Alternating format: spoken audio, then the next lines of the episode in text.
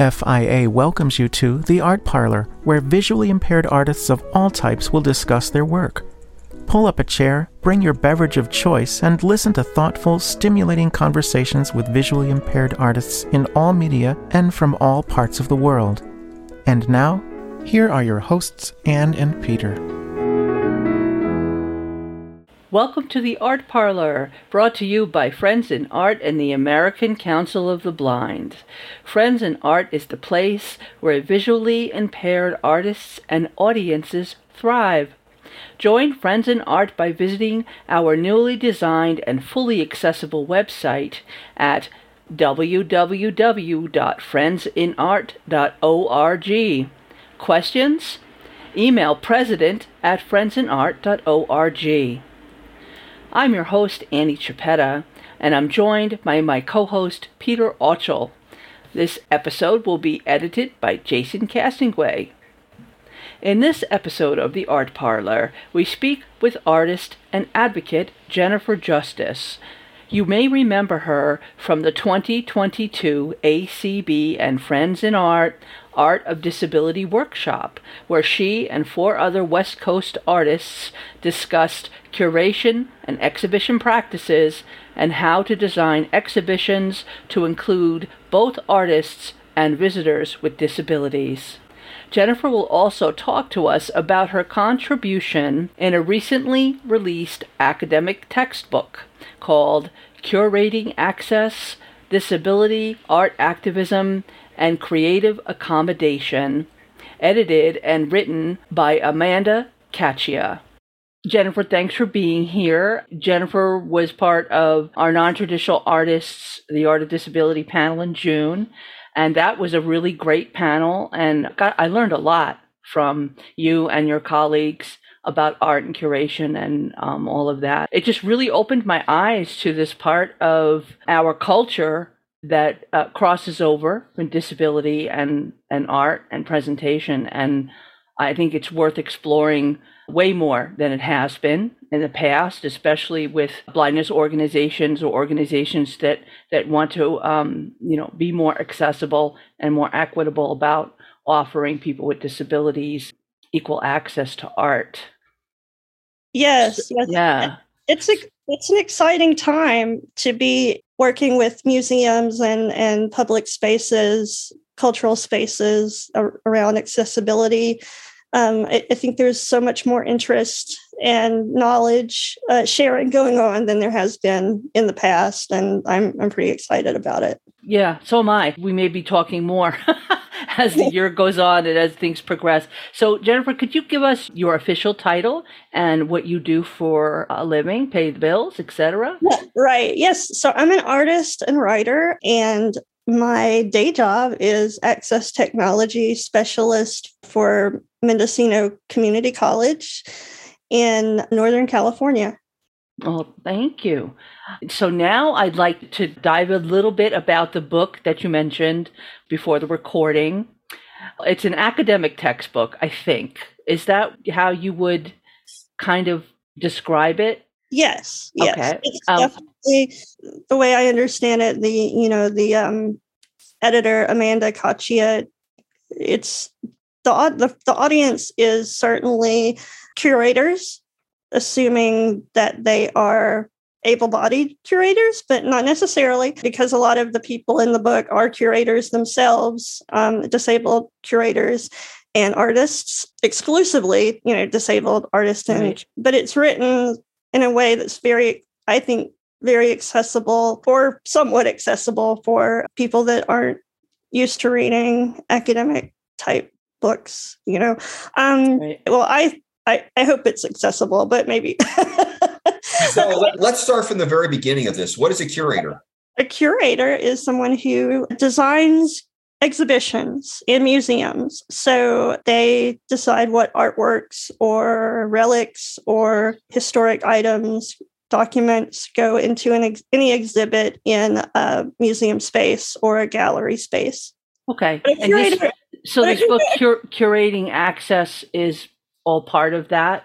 Yeah. Cur- so curating access is me is referring to a process of creating creative solutions to provide access that's not just about legal ADA standards like doors a certain width wide or you know providing braille and um, large print but also providing aesthetic experiences that are accessible and fun and engaging for different audiences. So for example ta- you know tactile art would be a you know a big a big part of that for me and my woodworking and 3d printing um, I, you know, my work is meant to be handled, or the work I've made in the past few years has been meant has been very much about being handled. Also, you know, like uh, sound art is becoming a lot more popular in mm-hmm. museum mm-hmm. spaces. Um, right. There was there was a big exhibit, a uh, retrospective of Barbara Kruger at the Art Institute of Chicago last year. It had really excellent audio description as well as a lot of audio throughout the exhibit that I thought was pretty terrific for providing access in, in a in a way that for especially for a show that's very it was a show that's very driven by graphic design imagery inspired graphic interesting. Design, graphic design inspired imagery i should say. Okay. And, yeah so but when you open the museum door you you you got this fun like audio experience from opening the the actual outside door to the museum that was a Barbara Kruger sound bit. So they were doing things like that throughout the exhibit. So I thought it was a really in, fun, you know, generous thing to include. Yeah. Let me ask you something. The um the subtitle of the book Curating Access is Disability Art Activism and Creative Accommodation. Could you explain the subtitle a little bit more, tease that out for us? Yeah, creative accommodation. It's very basically what I was referring to before. It's right.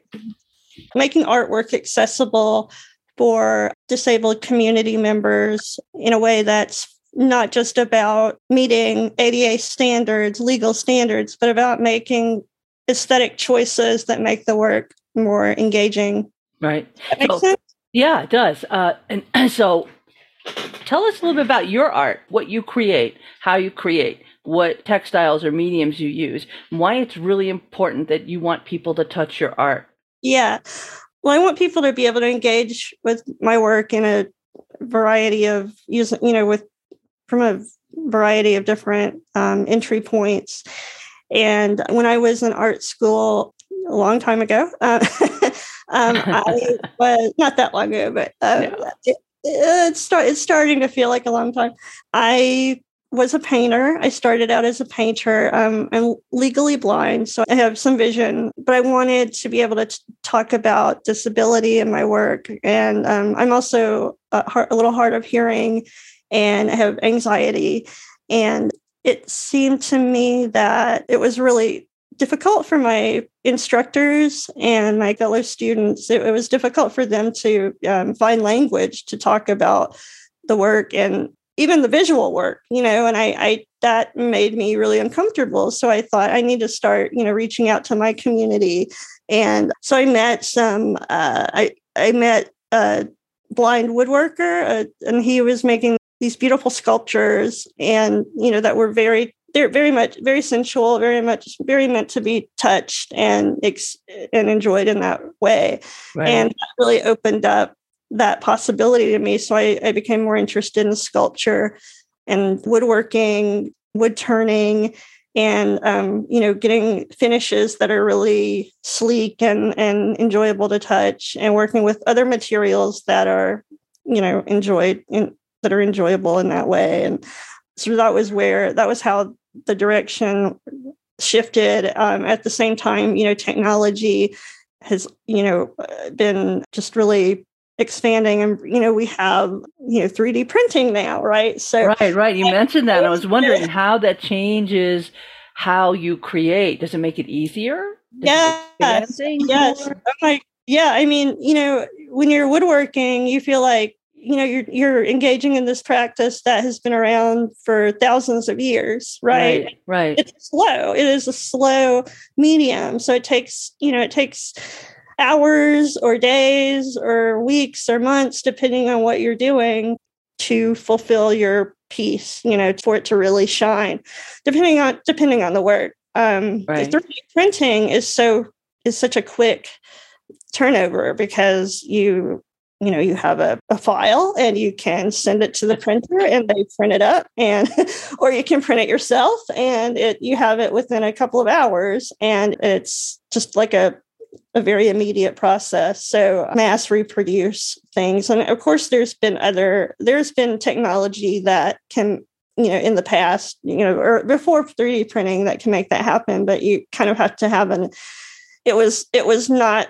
you would have to find somebody that you could work with that Right, had right. access that had access to a facility like a like a commercial facility for mass production of items so uh, having the software and 3d printers that you can even have in your own home or you know at a library or at a school that you can access and print stuff is is a nice is really nice and much more accessible Yeah. So I'm just curious. I mean, on average, how big are your pieces in general?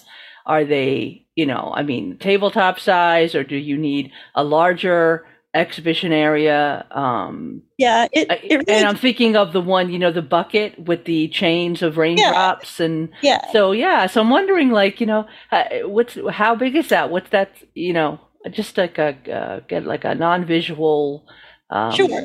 Sure it description.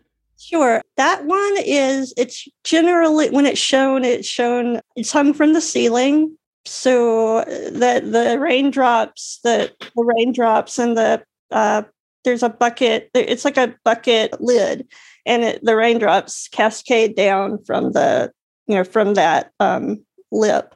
And um, so it's when you're standing in front of it, I don't have the exact dimensions in front of me, but it's about um, eight feet tall and then the raindrops cascade down to in a in a space that's about two feet wide uh, in front of you, and so they go down to about within a foot of the floor. So it's sort of like standing under. You can, if you were to stand, just walk right into it, like which you can. It, it's like standing under a shower. Oh, Yeah. So that yeah, a- that's like yeah. That'd so- be really cool to experience that. right or you can like put your hands in it and like it's like um Mhm. it's sort of like a cleansing feeling and the um the raindrops the wood raindrops are um very smooth they've been sanded and uh finished really to a really smooth finish and Mhm. um, so they're very they're very very they're like very smooth very glass like and then the they're attached by uh, ball chain which is yeah. I mean, like ball chain, like dog tags, right? That, yeah, that yeah. that's what most people think of it. I, I think that that's a really tactile point of of common common point of you know access for people. So the ball chain is really cold to the touch, and it's also very rain like. Right. And it's yeah. It Oh, well, was a- thank you for thank you for say for for mentioning that because I I keep going back to that sculpture and I keep thinking to myself this would be really cool to actually experience. In one of our past conversations as a matter of fact, you said that a kid had actually modified your sculpture. yeah, So yeah. could you talk about that again? I think that's really funny. it was really sweet. The gallery that we were working with on disability arts in the Bay Area, we were uh, we had the show at the Palo Alto Art Center, and they had never had an, a show there that was that committed to access in terms of tactility. So they were a little concerned about things getting damaged, and we were just Right. Said you have our perm you know we made it very clear that everyone had their permission to touch the work um but they they were you know they're they're nervous about it you know Sure. they've Yeah. been trained they've been trained you know in in you know the no touch you know Mhm. don't do not touch you know that that was their training um as art historians and curators and but this uh i so i you know made it clear to them that it was fine right and so one morning one of the curators came in and a kid a little kid had braided the tr- the uh, raindrops like they had just got, stood under it and like done this really intricate braid of all of the raindrop drops, you know, and with the chain, and uh, and they were like, "Oh, I hope that's okay," and I was like, "No, that's great. That's what they're supposed to do. I want them to engage with it. So that's Aww, perfect." Very, very. It's a, so, it's a great so story. I'm I'm curious. You, you, you mentioned the the term sensual touch. What do you think? Oh, sensual sensual, but that, that, that's what I thought I said. Um, yeah. uh, so, what, in your opinion, and this is a clearly subjective question, makes something a touch sensual? Uh, you know, a, a, sculpture or a wood carving or something. What do you think? What do you think makes that sensual? Yes. Um, well, I, I think you know, I, I, I would just say anything that's enjoy pleasurable. You know, as opposed pleasurable, it may be something that has some kind of intimate reaction for the viewer like the like you have something like maybe it sets off a memory for you or uh, of, of, something pleasant that you've touched in the past like a necklace or a um, or your or a grandmother's sweater or um, you know just something that i mean that you know it can be very broadly construed to be, to mean you know anything that has an intimate pleasurable attachment to it yeah. So it doesn't have to be, I mean, it can be sensual in the more traditional sense. I wouldn't call my raindrop sculpture, well, I guess it's kind of sensual, but I, I, I guess um, I was, I created that work after the wildfires that destroyed a lot of uh, destroyed property and, and, uh, people's homes and, and animals and, and, and people and you know, caused some deaths in Northern California. So I, I, I certainly wasn't coming at it from a, at that time, I, I really wasn't coming at it from a, you know, more ple- it, it came from a source of pain, but it, it, it sort of, the result was of aesthetic, pleasurable, healing. Uh, yeah, they're very much entwined, pleasure and pain, you know, yeah. healing and loss. Yeah. yeah. Yeah, yeah, for sure. No, I just find that fascinating that, that you talk about the genesis of that piece and the way you describe it, people standing under it and getting, you know, uh, rained upon, so to speak. You know, mm-hmm. strikes me as a very sensuous kind of experience. I haven't, I haven't seen your your thing, but it strikes me as a very, you know, people unless it's a driving rainstorm, people, you know, it's kind of nice to be in a, in a warm rain where it's sort of gentle, right? It's it's right, not, right. Yeah. So yeah. it's interesting. Um, this happens in music a lot too, where composers aim for one thing and end up going in a very different direction. Right, exactly.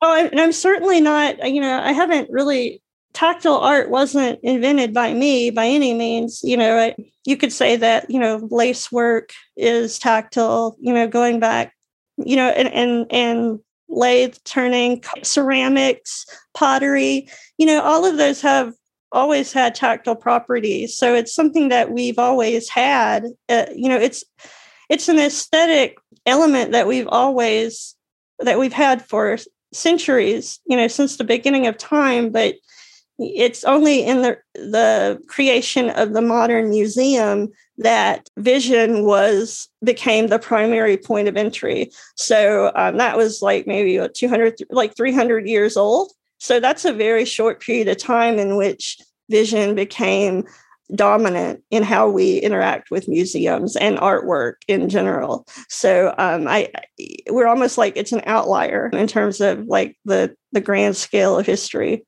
So I'd like to turn, go ahead, Peter. Turn a corner, and I'm really curious about the sort of curator piece. And what I'd like us to think about as a threesome, especially, uh, is this whole idea. So supposing I'm a curator and I've been asked to uh, create some kind of an art event featuring uh, I'm going to make this up, featuring Missouri art artists of the uh, late 19th, early 20th century. Okay, so I've been uh-huh. asked to do this, uh, you know, and so talk to me uh, as a curator as I'm putting this together. What kinds of things should I think about to make this experience more aesthetically uh, accessible and, and pleasurable to people with disabilities?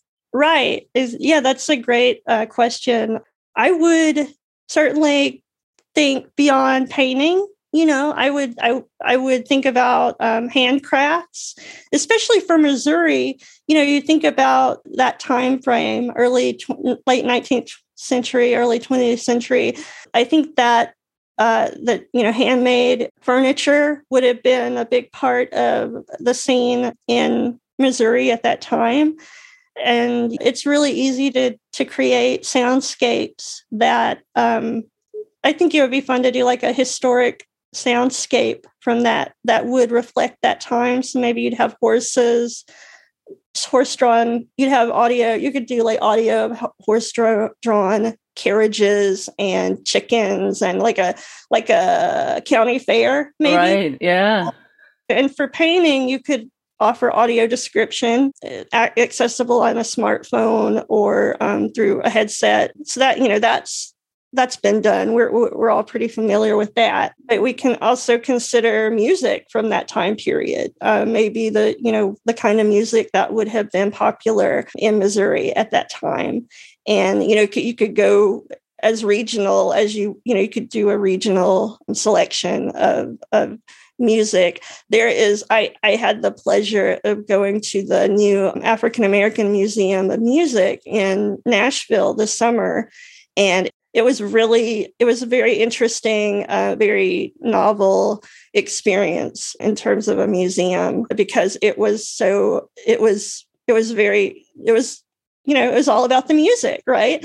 And they had they did have some traditional exhibits of of you know like guitars and items that belong to famous you know blues musicians or or rock musicians but mostly it was just uh, getting people connected to the music using some new devices tech devices that would let you send the music to your email account so that you could listen whenever when, when you get home you know and, and discover oh, wow. new musicians that you weren't familiar with i think we really uh, the, the the traditional um, western museum has you know white you know Europe, european museum has really um, limited itself in terms of how it en- engages with the art with the arts you know and I, would say the arts uh, plural not just visual art but there's craft and music and clothing and yeah the mixed there's just so mixed, much there's mixed fibers and beading mm-hmm. and all yeah. kinds of you know, costuming and um, yeah. I, I, remember we went to the Erie Canal Museum, the Canal Museum, and one of the immersive experiences was uh, was to put on headphones and and listen to what it was like to be on a canal boat. Mm-hmm. Um, and, oh, nice. and um, and all the yeah, and it was it, it, it was great because I got to understand, you know, what they meant uh, by, you know, all, you know, how to how they lived, and everything was just so well done. Hearing mm-hmm. the footsteps going down and up, and the kids crying, and the lapping waves, and everything. It was just, it was wonderful. Yeah. Oh, that's that's so cool. Yeah. yeah, and I know artists who are working with spatial audio. A blind artist, um, Andy Slater. He's working with at his uh, tech company. They're working on spatial audio for that very purpose, you know, in museums and for public spaces. Now, I I am deaf in my right ear, so I I tell people my access to audio is all in mono. So. I I don't really for me that that experience might not be as dynamic as it would for people with, you know, standard hearing, but I still find audio tours really interesting when they include, you know, not just a talking head or talking voice, right, right, uh, talking mouth. you know, um, I, I think it's a lot more generous measure to assume that the person who is experiencing the audio description or tour ha- brings something their own knowledge to the table and you know it, i think that it's better if you're not talked down to or treated like you don't know anything about the topic, but to just assume that they're someone who is going to want to have a, a rich aesthetic experience, just like any anybody else.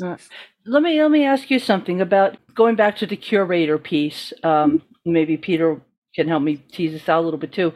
How are curators trained? I mean, are they trained in accessibility? Is it is it something that's part of their program, uh, or is it is it more uh, like regional or or micro focused depending on where you where you intern or, or what pro you know what yeah, um, I, yeah I think it I think it's depends on the you know I think it would depend on the program. I think certain it's not mandatory, and you know what?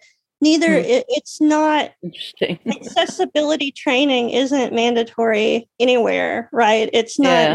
mandatory in design it's an afterthought it's an afterthought in yeah. just you know in it in um, computer science degrees and design degrees I think you have to find people to work with that are really committed to the topic, like right. um, you know, and and they will say that's one of their research interests like they will say that you know museum access is one of their research interests and you know maybe that's someone you would want to work with in if you were in school you know if you're going to school to be trained as a curator but it's hit or miss and it but it i can say that it's so much better than it was 20 years ago there's so much more of an interest in uh, access that goes beyond you know legal standards um, and of course, any museum that receives federal funding has to provide the ADA required, you know, access, right? Yeah. Um, but that certainly doesn't include tactile art or right. you know, access to. It's very hit or miss, right? Yeah. Um, yeah. And but I would say that there there's a lot of interest in um, it, I, have been really impressed with what I've seen coming out of the schools in the UK. There's a lot of interest in accessibility oh, yeah. that, that, goes beyond, um, you know, just uh, legal standards. And um, there's, a, I mean, is there, there hope for the future? With the, the, younger curators and, and, yeah, and there's uh, Amanda Cachia is a is a she the one the editor of the book you know she uh she teaches in southern california. And yeah so there's definitely people out there. There's um let's see sara hendren is in massachusetts um, yeah, there, there's me. There's there's those of us that are you know preaching the good word, evangelizing. I, I hate that. I know, but it's a, but I, a, but it's a perfect word though because I, it, it does. I don't mean, really want to be like I, I I grew up in Alabama, and I the last thing I wanted to be was an evangelist. yeah. Uh, um, oh, and there's Fran Osborne is at San Francisco State University. Um, but I think I it, I've really been impressed with what's coming out of England, and um, mm-hmm. you know, I would say it's helpful to look for a school that has a disability studies program, or at least disability studies scholars, um, because they're bringing with with that will come the social model of disability and understand right. that it's not just about you know it's it's not a medical problem it's not a mm-hmm. it's not a legal problem it's a social issue and it's a social justice issue yes, and it's a cultural a cultural yeah exactly consideration yes totally. yes so, so i so get it onto that i wanted to ask you like okay we mentioned san francisco we mentioned chicago massachusetts and then New York. Those to me are the the the centers of of um, of of um, exhibition access. You know, in in terms of being the giants, right? So, uh, uh, what who's the most progressive out of all of them? I mean, and taking the UK out of it. right, right. they seem to be above us in so many things um, in access. But like is there a difference between the, the east coast and the west coast and, and the progression of uh, acceptance and, and getting the cultural standards up or what do you um, think i would i i can't you know i have been living in the bay area for the past 10 years so i can't really i, I haven't really i've been pretty local for the for a while so i would say um, it, it would seem like historically um, in recent history, I would say that the Bay, the Bay Area was leading the way, but it, I don't. I think that's because of the tech industry.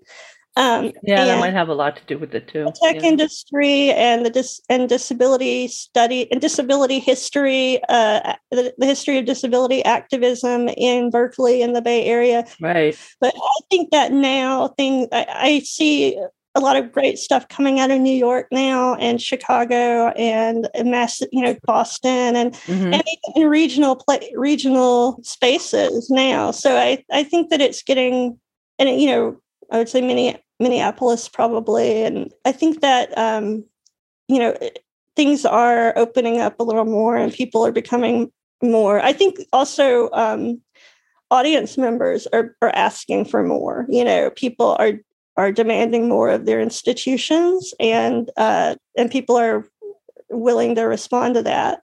Yeah. So I'm thinking about my experiences in, in museums as a totally blind guy, mm-hmm. and my my mom would sort of drag me into these museums, you know, to sort of give me a sense of what museums were. But uh-huh. essentially, I found to be an utter waste of time.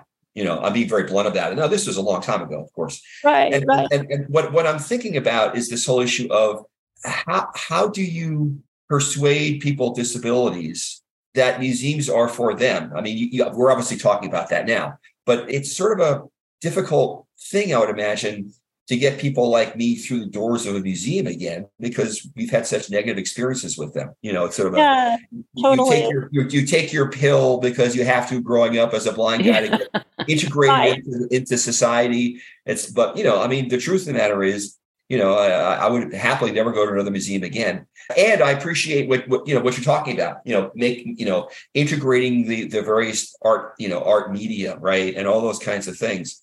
And so I, I guess my question is how do curators, you know, in addition to sort of making this stuff more interesting for people with disabilities, and by the way, for other people as well, that's what universal design is all about.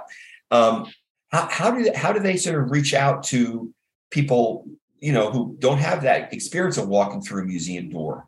You understand the question I'm asking? It's an outreach. I would imagine it's an outreach outreach process as well as a design process. Oh yeah, definitely. Well, um, one thing that curators can do is hire uh, disabled artists to populate their museums with artwork uh, for disabled people, and um, that's happening. Um, you know, I've been a part involved in um, uh, uh, experiences um, art, an artist Fayen d'Evie um, from Australia um, has done a couple of um, exhibits in the Bay Area that were designed for blind art enthusiasts. And I think that it really has to start from a place of ownership. You know, I think that it's really mm. important to have blind or not blind, but disabled artists, you know, making the work and and being featured in museums and also providing, you know, not just i mean it, it makes no sense i agree with you it makes no sense at all to have to ask a blind person to go into a museum if they can't touch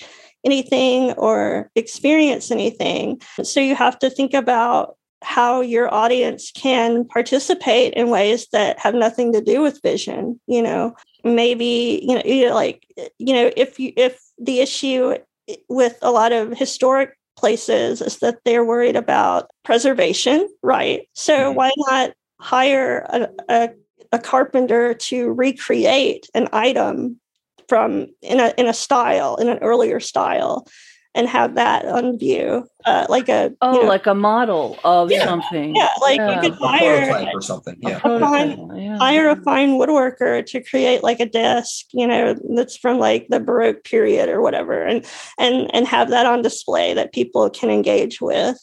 And you know, you can you can make recreations of anything, you know, um, from another period. You just have to reach out and find a person that is skilled in that. You know. Right that form in that kind of and there and there are artists out there and it, i think that a good curator knows how to look for you know talent or, or artists right. that can fulfill those kinds of you know needs and and of course that would become part of the funding you know um, would be um, providing you know just designing that into the exhibit uh, be, uh, before this program ends, I want to ask you a question because I, I, I heard with interest that you are your your job as, as it is is uh, uh, dealing with assistive technology accessibility at a community college.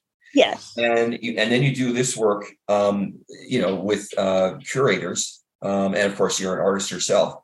Uh-huh. I'm really intrigued by sort of the the connection between the two, and what I'm especially interested in is given the problem we're all having with digital technology. You know, we, we could talk about that for the next three hours, but of course we won't. But but I'm sort of curious to, to know from you what you think the skills are that, that you know that, that are sort of transferable from one to the other. That is, you you you do these two different kinds of things. You, you work with curators, you work you you work with assistive technology. Well, how, similar what are the sort of skill sets that you that you that you use to work with both groups of people who I, would imagine are quite different? Yeah, um, that's a good question. Also, um, I well, I work with stu- disabled students, and I work with you know uh, I work sometimes with disabled faculty and staff. Um, but you know, most of the people, most of the staff at my community college, you know, appear, you know, able-bodied. Mm-hmm. So it's uh, you know, let's see. So getting I would say that a transferable skill would be optimism, you know, positivity, a willingness to solve problem solve and adaptability and just having a universal design mindset, you know, um, having a having a nimble and universal design mindset. Like I don't I, I think how do we make this accessible and how do we make it interesting? And and how can we make there be how how do we create ease of use for the student or the art the museum goer? You know mm. uh, these are the questions that are really foundational to what i do either at you know my in my work in access technology or um, with curators.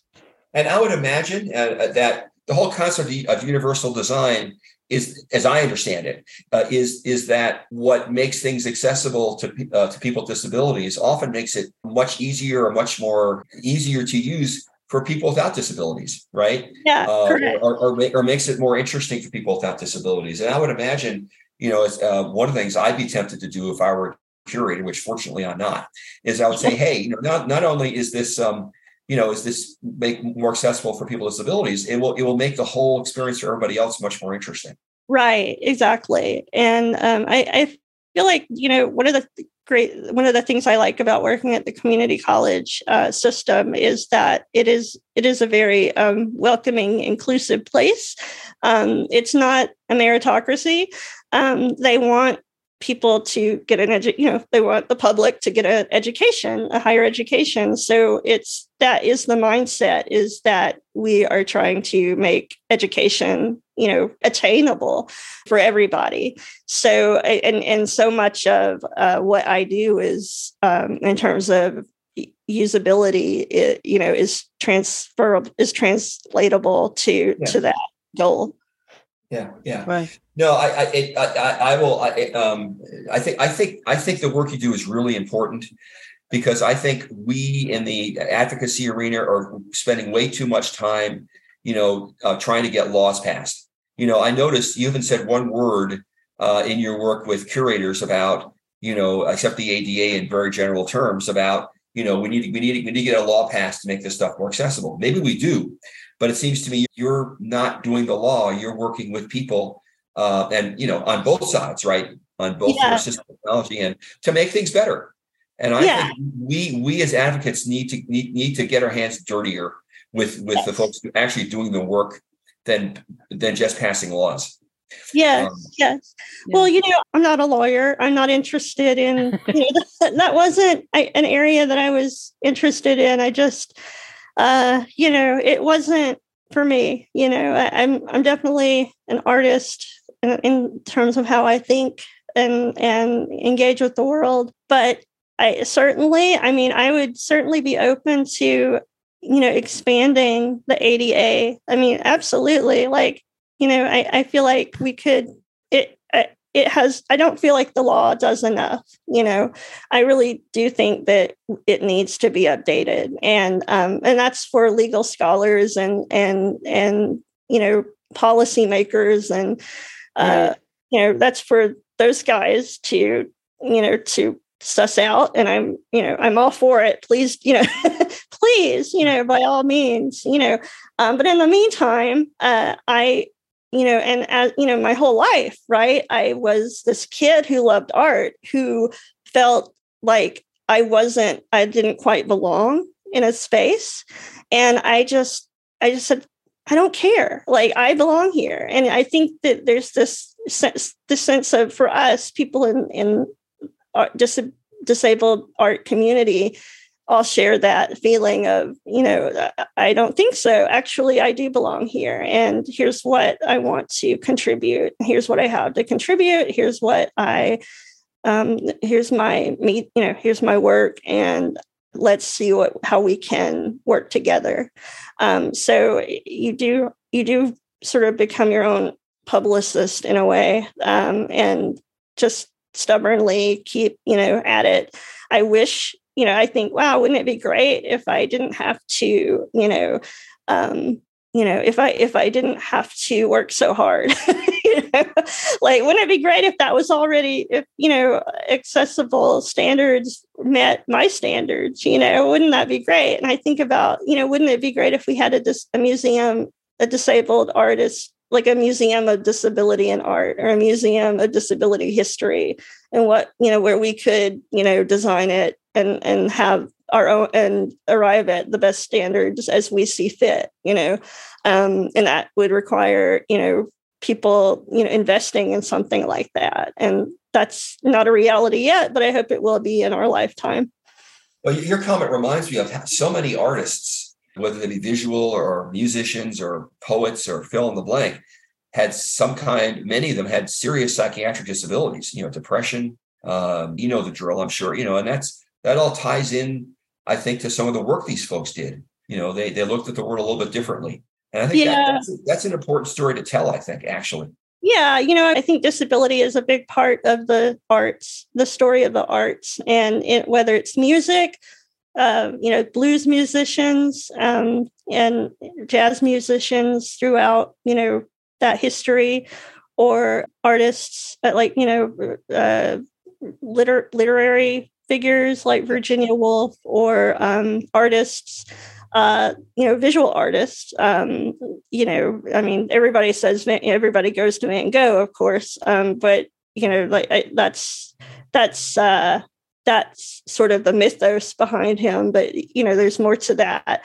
I I think that there's a lot to be said for someone like. Um, I was just watching the Andy Warhol diaries. Oh, and, oh yeah he, you know, he was a working class kid uh, with came from an immigrant family, very, um, you know, a, a, gay guy, a very, you know, he was uh, eccentric and driven at the same time. Yeah, like and he, he was, yeah. And he, he felt very different. You know, I think he felt very isolated um, in Pittsburgh, where he came from, and I think that that sense of um, just not being feeling like a misfit when he was growing up I seemed to you know drive him to to, to want to you know be part of the part of the you know the New York scene and and make the and you know like influence the New York scene. And that was and it's a very and so there's also queer you know there's queer identity and um and uh, uh, you know artists of color um have been just gross and women artists have just been grossly um, underrepresented. Yeah. Uh, uh, indigenous artists have all been just grossly underrepresented in the arts, and and there are lots of there are you know many political channels working to change that at this moment, and I I want to I, I hope that we continue that momentum. Yes, so, what are your plans for the future? I mean, yeah, I was going to ask. So, what's what's in the future for you? Are you creating? Are you exhibiting? What's going on? Yeah, I'm making. I'm I'm painting. I actually painting. I, mean, I actually have two paintings that are going to have also be. I've also been. I write ekphrastic poetry, so audio like poetry that's very visually a lot of visual language, a lot of um, uh, it's a it's a like an audio description in poetic form. So the the descriptions right. will go will accompany the paintings. Um, and that was I just I haven't painted in years. I think I'll you know I just wanted to up again. I was like I don't have to not paint. You know just because I'm a you know disabled you know like just because i'm interested in access doesn't mean i i don't you know like i can still be a painter yeah. you know you know uh like my friend um uh Catherine Leche, you know, Chong and others. So I've been doing that, and that, that's going to be in an exhibit in the summer of 23 in Melbourne, Australia. Um, Wonderful.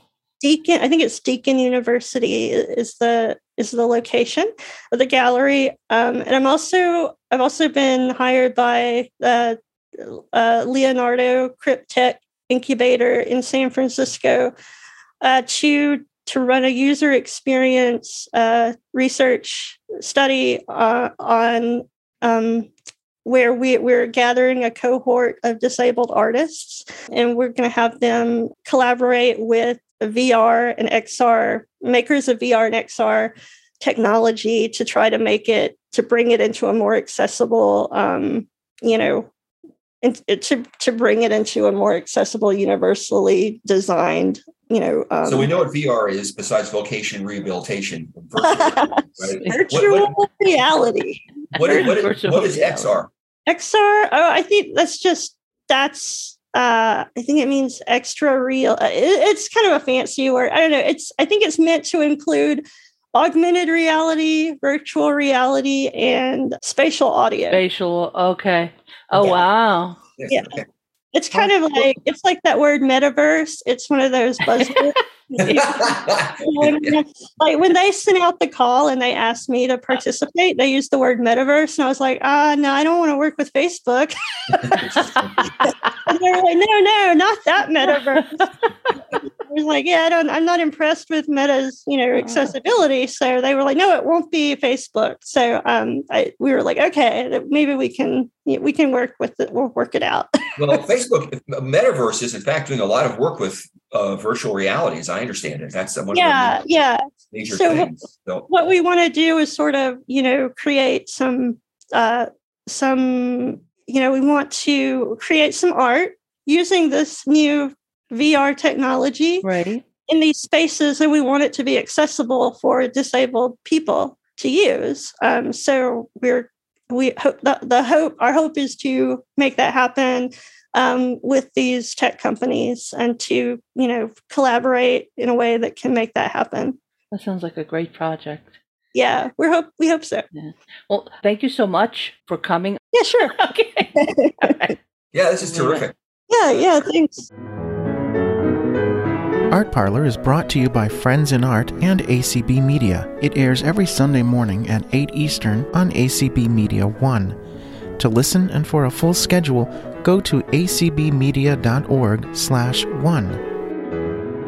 Art Parlor is also available as a podcast. Just search for Art Parlor in your favorite podcast app. We'd love to hear from you. You can email us at artparlor at friendsinart.org and please feel free to check out our website, www.friendsinart.org. Thank you so much for listening, and Happy New Year! We'll be back next month.